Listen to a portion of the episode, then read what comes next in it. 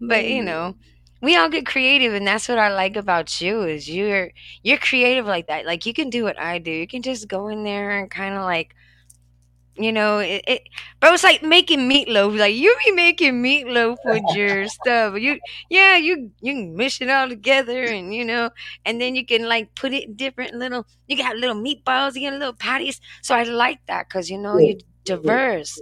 so and and I, I be hungry, and most people that love music, they're hungry. So you know, you come off as like a big, huge hamburger sometimes, or a meatloaf. So I definitely want to like slice that thing down tonight, people, and feed y'all some of Sino, um, Sino Buggatti because let me tell you, we got this track that's coming up. Mm, we're gonna get into it too. Oh my gosh, yes, we have this track coming up called Billboards Freestyle. Mm. Go ahead and give them information on what you got going on.